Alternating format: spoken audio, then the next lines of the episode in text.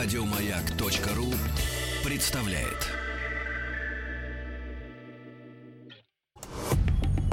Радиостанция «Маяк» совместно с образовательным центром «Сириус» представляют проект Лекториум. Друзья мои, ну и сегодня а, в рубрике Лекториум, а, который, мы, который мы готовим совместно с образовательным центром Сириус в Сочи, я очень рад а, приветствовать а, в этой студии а, человек, который уже не первый раз а, с нами а, в эфире. Я думаю, что вы тоже получите прежде всего эстетическое удовольствие, а затем вас охватит волна интеллектуального а, удовольствия. Всеволод Александрович Твердислав у нас сегодня снова в гостях. А, Всеволод Александрович, доброе утро. Доброе утро. А, Доброе утро, Ольга. Доброе утро, Сережа. Да-да-да, Доброе и- утро, слушатели. Да, чуть-чуть, Всеволод Александрович, чуть-чуть поближе к микрофону, да. Э, э, И э, Всеволод Александрович является доктором физико-математических наук, зав. кафедрой биофизики физического факультета Московского государственного университета, заслуженный профессор МГУ.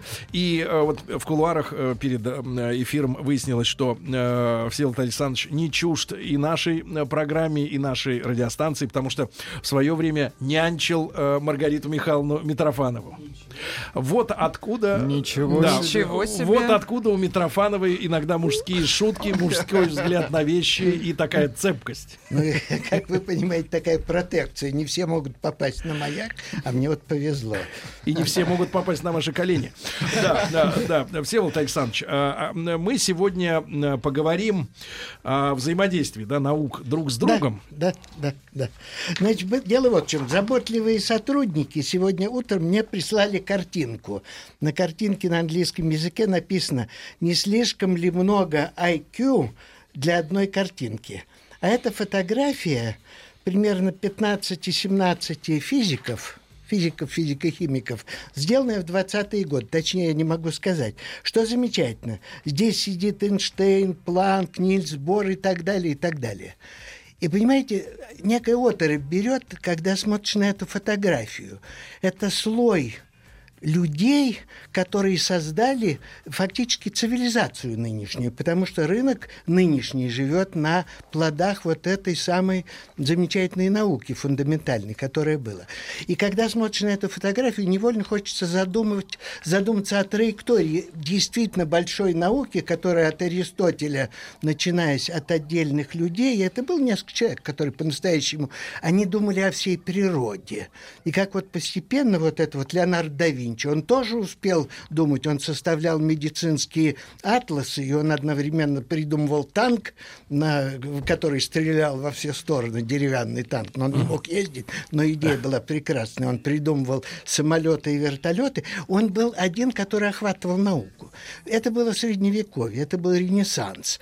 А что, когда потрясающим образом науки разошлись, и вот эти люди, которые на этой фотографии, сто лет назад как раз кончился золотой век классических наук.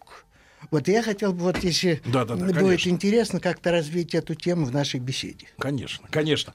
А, Всеволод Александрович, ну мы, э, вот даже люди знакомые, э, далекие, простите, далекие от науки, да, э, понимают, что сегодня даже в общепите период э, синтеза, смешения жанров, э, ну вот в ресторанном бизнесе это называется фьюжн, когда можно заказать суши, к ним блины с икрой, заесть, макароны. заесть это все японским Эклектика. супом каким-нибудь и э, шашлыками э, э, кавказскими э, И, и закончить обед. сидеть в смокинге и кедах, да? Как угодно. Да, точно, точно. Как угодно, да. И никто на тебя не шикнет, не фыркнет, да. А знаете почему? Это на самом деле, мне кажется, вот такие фантазии приходят в ситуации, когда нету каких-то главных направлений, векторов каких-то вот выраженных, да. Поэтому начинаются миксы вот такие вот. В науке то же самое происходит.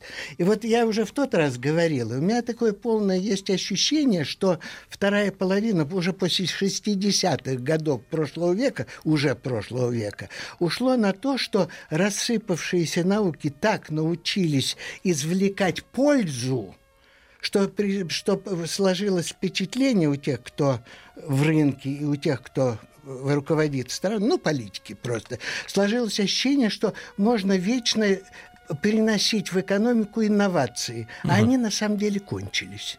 И не контролируется этот процесс, да? А нет, а потому что кончились. Я же опять повторю эту вот старую Просто мысль. кончились. Наш- Так нет, в основном идет вы, выедание тех глубоких мыслей, которые появились сто лет и 50 лет назад. Угу. Но еще раз скажу, потому что не все нас слушали. Паровозы те же самые, что были сто лет назад. Ну, просто тепловозы, они быстрые, хорошие и так далее. Электромоторы те же самые. Наши гаджеты вот эти изумительные, тоненькие, это те же самые радиостанции, просто махонькие-махонькие. Для них есть много антенн и радиостанций вокруг а, нас. Точно, технологии. То есть, действительно, потрясающий из этого россыпи наук и мы уперлись uh-huh. в том, что сейчас выедено для технологий и инженерства, блестящего инженерства, вот, и сейчас науки – это объективный процесс. Это ни политики, ни кто не может остановить. Uh-huh. Наука сама имеет объективные законы. Понимаете, в принципе, как не смешно, и это парадоксально, я считаю, что рынок на самом деле против фундаментальной науки она ему чужда, потому что Купить мысль нельзя, ее можно придумать от любопытства, от необходимости, но купить мысль нельзя, это не товар. И вот я думаю, что сейчас как раз начинается новая волна любопытства. Почему я вижу Приходят новые студенты. Вы знаете, за пять лет абсолютно сменился менталитет хороших студентов. Приходят а как? люди... Вот... А вот, вот, вот я да. хочу сказать, да. мы так часто слышим ругань, что вот не такие ребята там... Такие они приходят, те, кто действительно хотят. Они хотят знать. Понимаете, просто так знать. Потом они хотят хорошо не, зарабатывать. Не чтобы э, Не чтобы заработать, они хотят знать и, конечно, хотят потом зарабатывать. Система им не отвечает, потому что самые образованные не попадают в сферу хороших оплат. Это не только у нас, это везде. Но на Западе как-то это еще нивелируется. У нас это совсем оторвано умные дети не могут попасть в науки на хорошо оплачиваемую работу. Ну, это исправится, я думаю. Так вот, сейчас дети приходят, которые хотят учиться. Uh-huh. Самое слабое место – это школа и uh-huh. вот подготовка. То есть мы доучиваем. Я в университете, Московском университете, мы доучиваем за школу. Но идет новая волна, Сереж. Вот, Оля, я uh-huh. просто хочу сказать, идет новая волна детей. То есть это... они интересуются фундаментальными науками, да, они хотят да, что-то придумать. Да, снова пришло. И вот, а, понимаете, это объективно науки начинают объединяться. Я, может быть, опять повторюсь, потому что, смотрите-ка, внутри наук самое маленькое и самое большое в физике – это физика элементарных частиц и физика космоса, и физика Вселенной объединились. Угу. Самое большое, самое маленькое. В, гене... в биологии объединились самое маленькое, ну, скажем, генетика и теория эволюции, они объединились, потому что они вместе рассматривают эволюцию биосферы на Земле и происхождение жизни. Вот. То же самое между науками. Так вот сейчас самый большой дефицит – образованные люди, по-настоящему широко образованные. Это объективно сделают университеты, и все. Просто это нужно понимать. Это нужно мы, понимать. Мы говорим, э, идеалом здесь является советское э, высшее образование или там дореволюционное? Вы зна- я, знаете, что вот я все равно хочу сказать, я попал в удивительно замечательное время. Я слышал лекции дипломников Лебедева и mm. Умова. Mm. Понимаете, это были старые профессора, я их еще застал. И я на самом деле преподаю уже 54 года. Это тоже очень много. То есть я видел несколько поколений. Я застал великих академиков 50-х годов, ну, физиков, физико-химиков.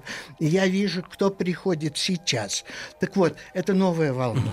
А, э, друзья мои, э, друзья мои, Всеволод Александрович Твердислав с нами сегодня, доктор э, физико-математических наук, заслуженный профессор МГУ.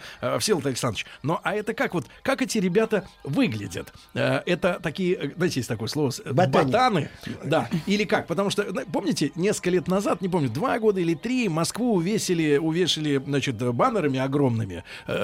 Девочки любят мальчиков, которые занимаются математикой там или, или еще что-то. Ну так вот, стимулировали или, грубо говоря, пытались как-то вот так вот стимулировать, может быть, поступление людей в определенные вузы, э, молодых, да, ну, внушали им, что девочкам нравятся умные такие математики или а филологи, девочкам, а или химики, да. Какие-то ребята. Сереж, только что перед этим я за стенкой, за стеклом подслушивал предыдущую передачу, и там говорили о любых качествах. Мужики звонили, и они говорили о любых качествах мужских и женских, и я ни разу не услышал слово «умный». Вот, а вот это вот мне показалось немножко странным. Но эти ребята, женщины, они современные? Женщины любят умных мужчин в первую очередь. Конечно. Потому что эйфория первых знакомств быстро проходит, а остается жизнь. И тогда нужно быть умным в отношениях взаимно, конечно же. Да. Но я хочу сказать, что мальчики на мехмате физфаке всегда были самые не только умные, но и красивые. Я вот на экономию училась, и мы всегда... Я вам скажу такую вещь. Вы все это все меня подбиваете. На физическом факультете масса безумно красивых барышень. И, немного. И много. А можно рассказать неприличный анекдот? Ну, так, с купюрами. Приличными словами. Нет, с купюрами. Он, он приличный, на самом деле. Чем отличается старый профессор от пожилого? Старому профессору нравятся все студентки, а пожилому не все. Вот. Да. Я не буду комментировать. Да, да. Всеволод Александрович, да. А, а что касается вот Нобелевской премии, да, вот мы же видим, каждый год ее вручают. Угу. Нас, конечно, немножко обескураживает, когда премию по литературе получает этот э, Боб Дилан, Угу. Вот. Ну, это странно. Это да. нас как... Да вообще, вот литературная премия, мне кажется, она такая, насколько ангажированная. Ну и, и премия мира, хотя она сбоку, но тоже самое, да, она да, тоже. Немножко. Мне кажется, не все, не все там достойные люди, которые ее получили, хапнули в свое время. Вот, но тем не менее, а, а, как, как они выделяют Сереж, а, людей? Я, я хочу сказать, что только что с Ольгой вот в перерыве мы заговорили на эту тему. Дело вот в чем, что вот если вернуться к той фотографии, да. о которой я упомянул, вот я хочу сказать, что люди решали проблемы, и они получали Нобелевские премии за проблемы. А сейчас Один, нет проблем? Сейчас я скажу. А проблема была создание квантовой механики, угу. создание модели Вселенной, угу. создание химической модели электролитической диссоциации. Это была полностью слой науки. Это целая наука бывала. Сейчас в основном это решенные задачи.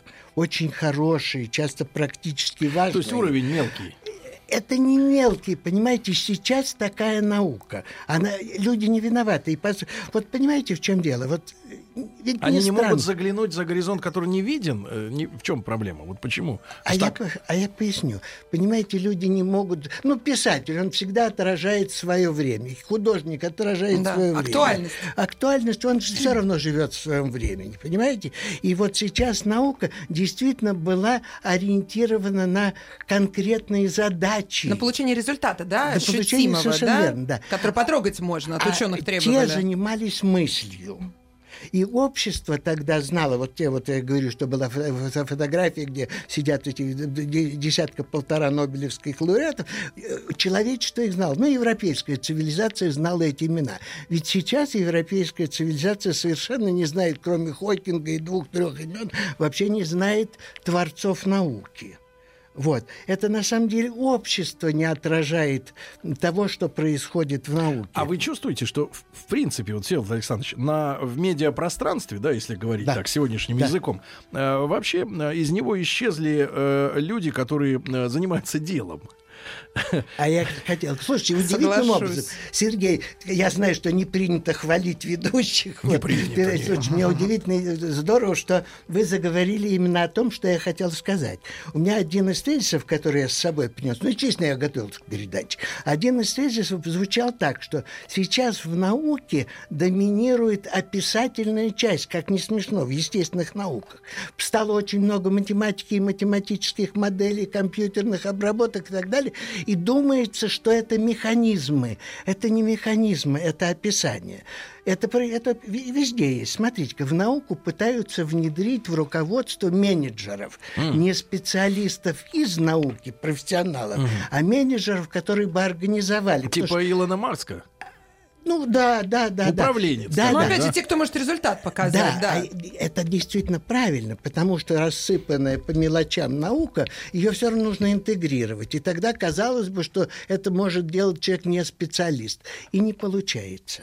Заметьте, нигде, где пытаются интегрировать науку через менеджерство, не проходит, потому что это разные вещи. Рынок и фундаментальный... Я про фундаментальную науку говорю, а не про, не про прикладные вещи. Они, они э, раз, разные психологии. Это вот как два x и y. Uh-huh. Нельзя говорить э, из x сделать y вот в этих системе координат. Вот.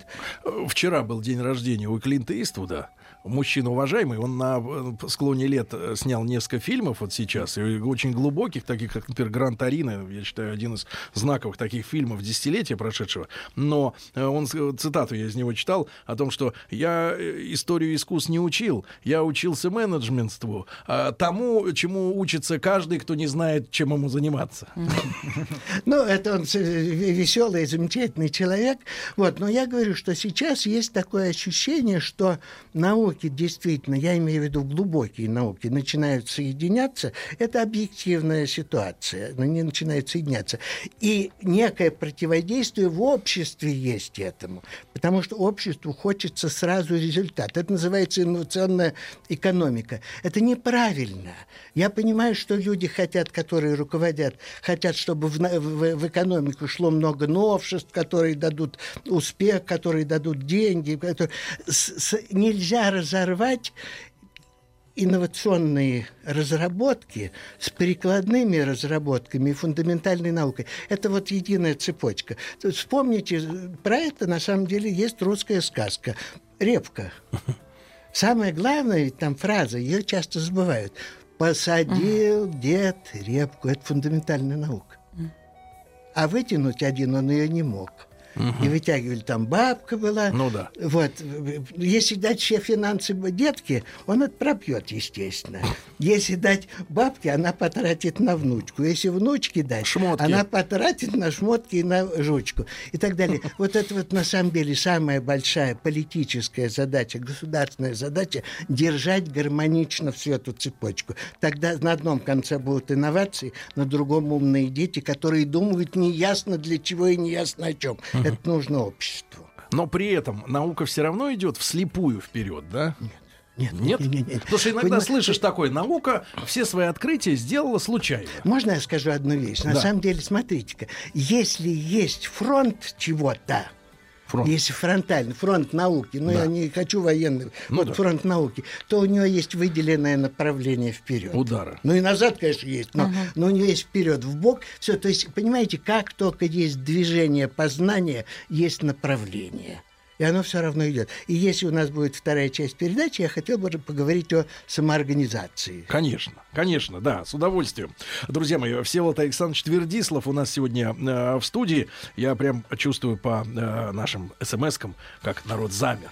Потому что когда, э, когда есть обратная связь, значит, слушают не очень внимательно, заняты своими мыслями. А когда тишина, это значит, э, докладчик, э, докладчик любим и докладчику внемлют. Доктор физико-математических наук, зав. кафедры биофизики физического факультета МГУ и заслуженный профессор Московского государственного университета. Друзья мои, но если есть вопросы, сейчас можно как раз Конечно. передохнуть немножко, да, послушать новости, новости спорта. Плюс 7967 103 5533. Мы всегда открыты для ваших умных вопросов вопросов. Через пять минут вернемся. Радиостанция «Маяк» совместно с образовательным центром «Сириус» представляют проект «Лекториум».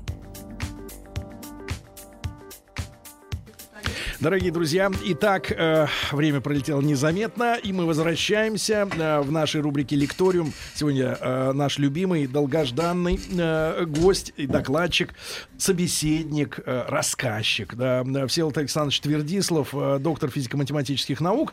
Э, но вот когда я такого физика вижу, я понимаю, что э, наука не такая страшная вещь, как, в принципе, нас в школе и запугивали, в том числе и физика. Да? А, я хотела немного Ольга, подколоть да, Ольга Дори разговорилась, разговорилась с нашим гостем э, в кулуарах, и вот э, да, в, Потому что на той самой фотографии, где сидят все самые известные физики да, прошлого столетия, ведь в первом ряду, по-моему, третий слева сидит женщина. Угу. И вы вот всех перечислили, а ее как раз, мне кажется, одного из самых-то, по сути, да, Мария гениально. Да. да. Мне хотелось спросить, а как сейчас с женщинами в науке обстоят дела? Вот.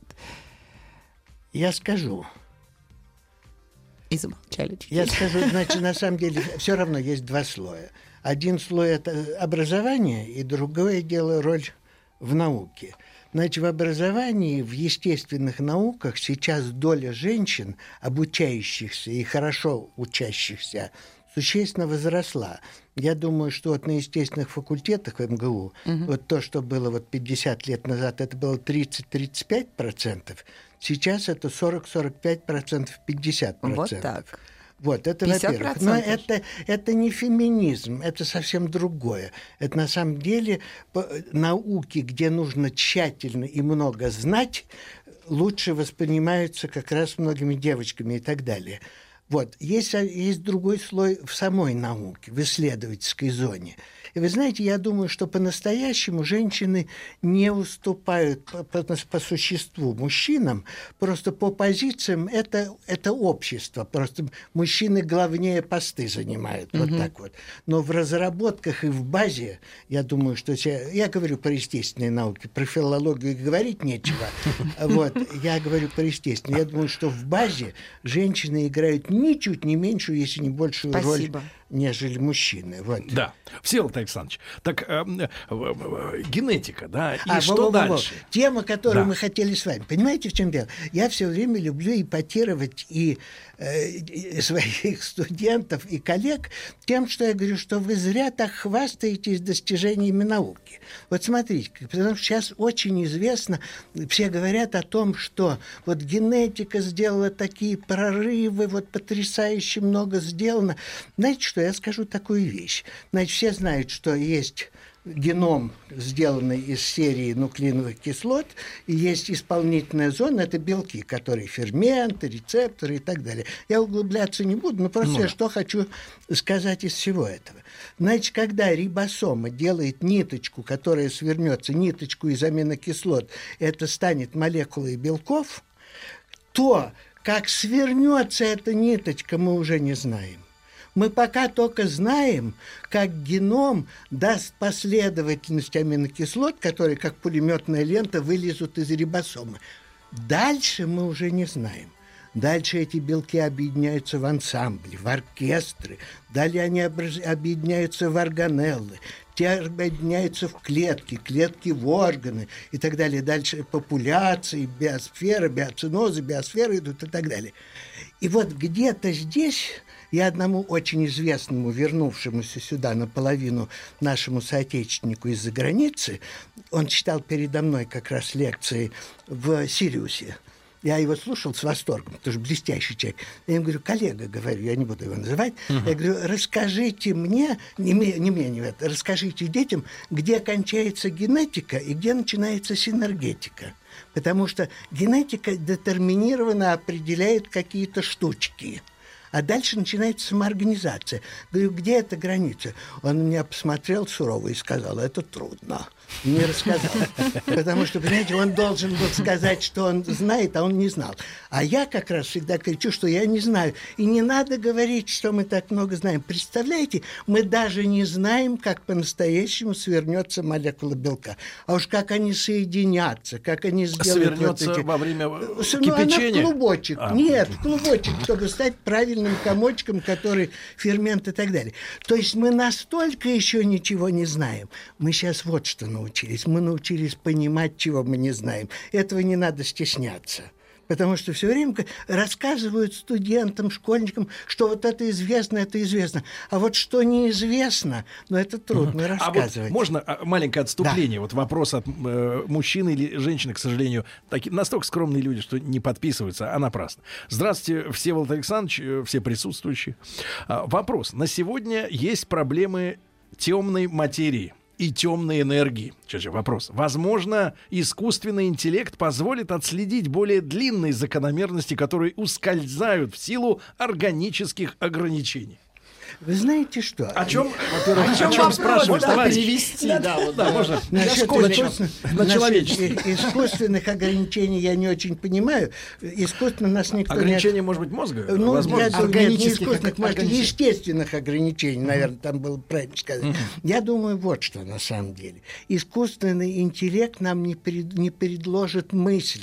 Ведь на самом деле дело сейчас не в технологиях рассчитать что-нибудь. Ну, не сейчас, так через 10 лет мы сможем рассчитать какие-то более тонкие вещи, детали. Понимаете, ведь на самом деле дефицит в мысли – дефицит в понимании, потому что понимание, интуитивное понимание в мысли приходит раньше, чем она становится, эта интуитивная мысль становится теорией, гипотезой, гипотеза теории, дальше мы уже рассчитываем, делаем эксперименты, что-то и все. Понимаете, сейчас большой науке нужны шаги, ведь хорошие астрономы, хорошие физики не боятся скрывать, что они не очень понимают. То есть формулу написать можно, но они не очень понимают, что такое темная материя, что такое темная энергия. Вот, вот где сейчас. Это один из фронтов на самом деле.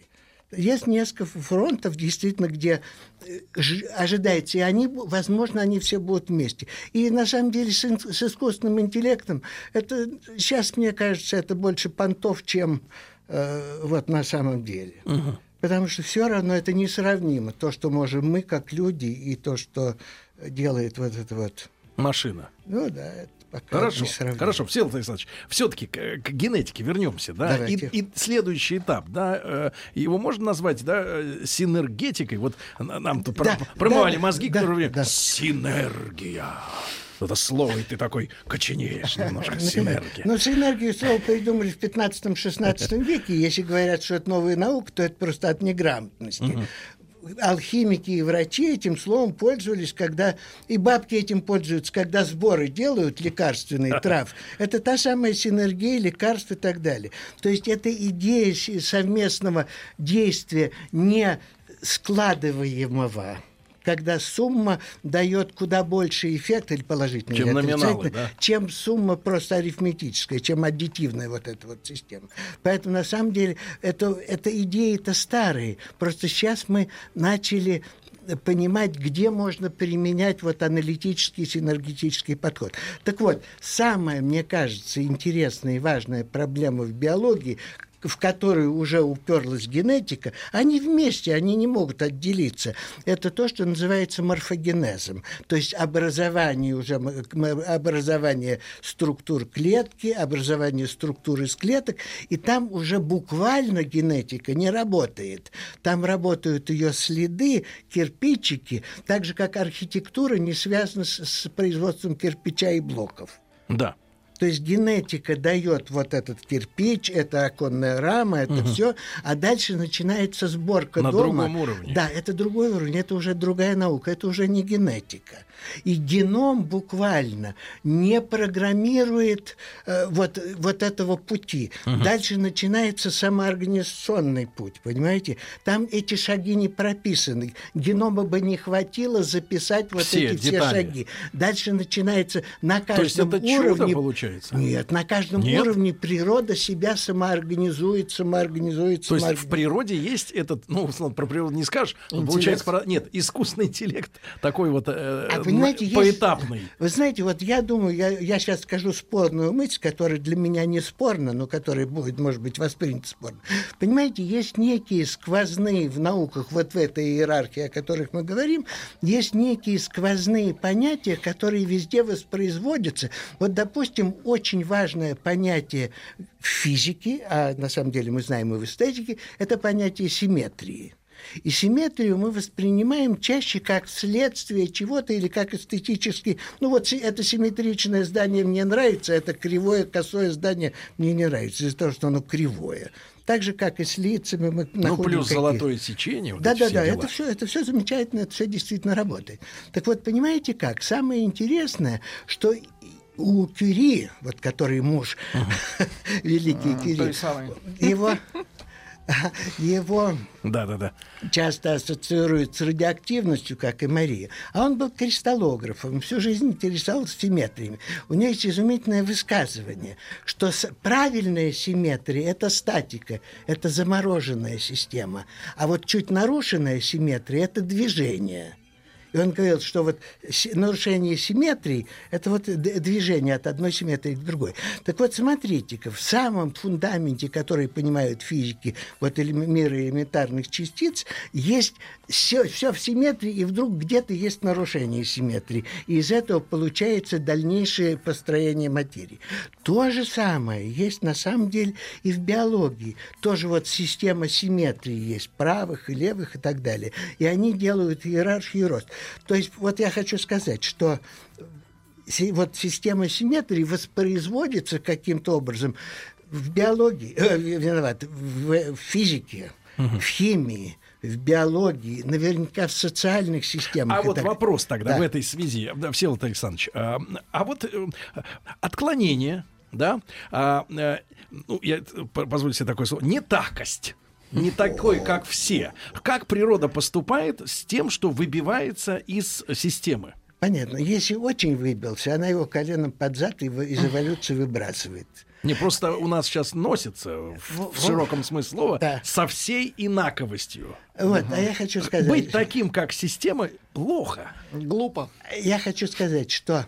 Вот, ладно, давайте так, давайте, я чуть-чуть да. отойду. Чуть-чуть, вот смотрите, все, все люди знают, что есть флуктуации. То есть, ну вот газ плавает у нас в воздухе, да, да. и в каком-то месте плотность образовалась, потом рассосалась. Это флуктуация плотности. Где-то в каком-то месте на поверхности твердого тела электрический зарядик э, выклюнулся и тут же рассосался. Угу. Это просто флуктуации. Есть гигантские флуктуации, когда почему-то они собираются и делаются, структурируются. Понимаете? Так вот, в социальной системе то же самое. Маленькие флуктуации, так же как они не дают наследство, так скажем. Угу. Так же, как и вот в генетике. Просто одна маленькая флуктуация – это бактерия или этот человек вымрет. Но если это несколько флуктуаций системно будут взаимодействовать, то получается большая флуктуация флуктуация, она называется в термодинамике гигантская флуктуация, в ней уже есть структура.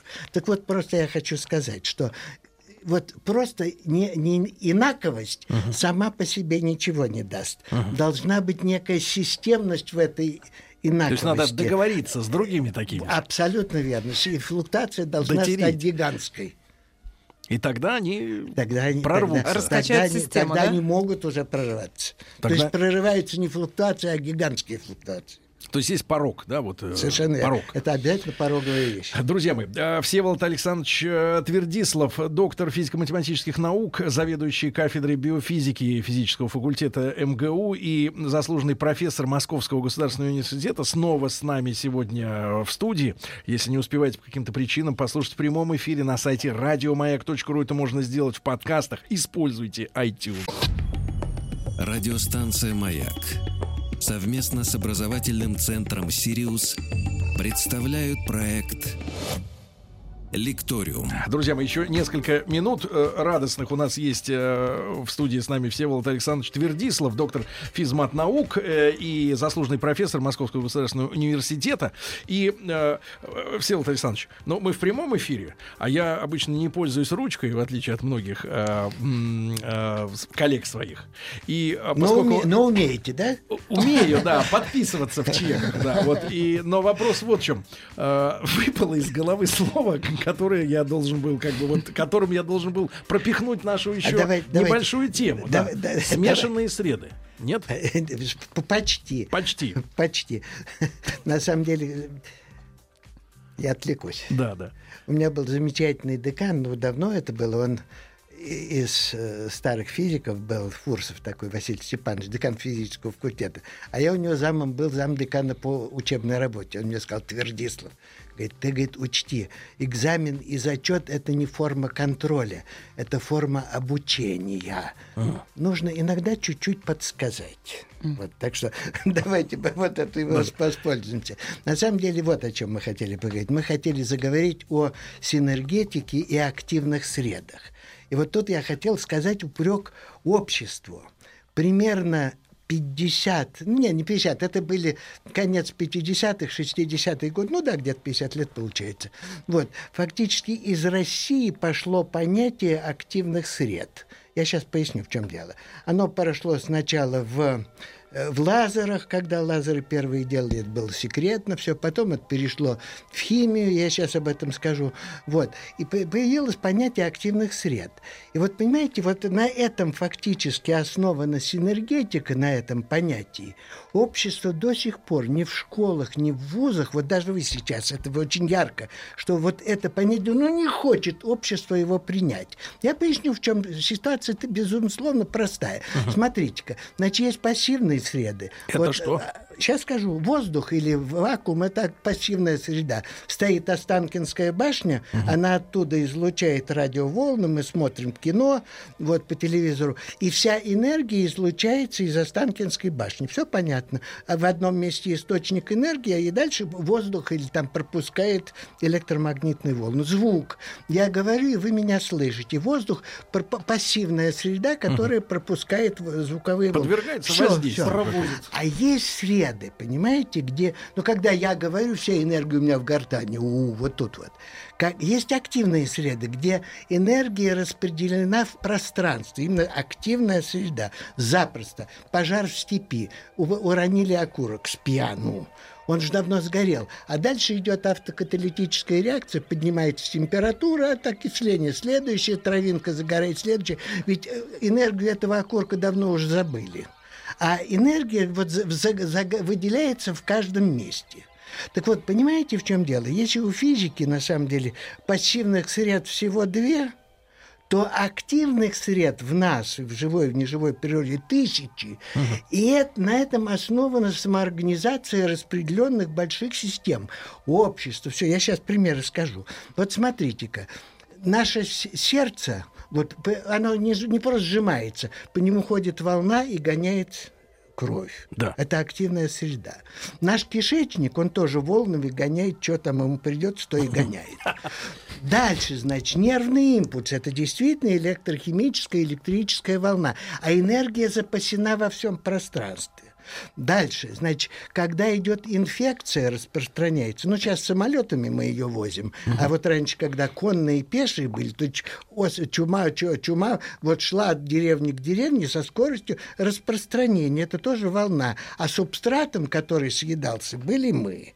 Вот то же самое. Дальше слух идет, соль кончится. Вот. Слух это тоже активная волна. Распространение языков и вытеснение языков. Вот английский вытесняет, он не вытеснит, это все равно, потому не получится этого. Все равно. Вот тоже это э, актив. Так, понимаете же, мы живем в мире активных сред, где распространяются волны, их называют автоволны, ну, как бы самораспространяющиеся волны. То есть это совсем другой тип организации пространственный. Финансы то же самое. Вот смотрите, вот страна, допустим, Голландия или Америка и страна Россия – это абсолютно разные страны с точки зрения активных сред. Почему? Голландия или Америка за счет инфраструктуры – это точечные страны. Там не важно, 10 километров или 500 километров. У нас 500 километров – это уже другая зона. И все хозяйство там другое. Поэтому у нас волновой процесс, а там колебательный процесс. Mm. То, что у нас на наших пространствах uh-huh. распределенная активная среда, там получается точечная среда, вверх-вниз. И поэтому, когда вот пытались сделать угу, как у неумело приложить экономику к нашим пространствам, ну, угу. в известное время известные люди. Это не получилось даже просто потому, что им бы нужно было послушать наши лекции. Они не образованные, Они ребята. Всеволод Александрович, Ау. можно я спрошу? На мало времени осталось. Как воспитывать любознательность в детях? Воспитывать учителей. Что... Вы все хотите где? В детям, и надо сначала учителей воспитать. Образованных, умных. У нас есть замечательные люди. Нужно их заинтересовать не рублем. Их нужно заинтересовать престижностью. Потому что престиж учителя и профессора сейчас низок. Вы сказали про академиков и все. Если я слушаю какую-нибудь родственную электро... э, электростанцию, радиостанцию, там говорят все время про день рождения какого-нибудь известного английского ученого и никогда не скажут про наших замечательных ученых. Про открытие японцы открыли, американцы открыли. Причем это часто бывает такая ерунда, на самом да. деле. Мы это знаем. Да. А нужно пропагандировать здесь. Мы будем Спасибо. категорически рады видеть вас снова у нас. Очень в гостях. рада, приходите. Всеволод Александрович Твердислав, доктор физмат наук, сегодня был с нами. Ребят, я думаю, вы получили удовольствие. Еще больше подкастов на радиомаяк.ру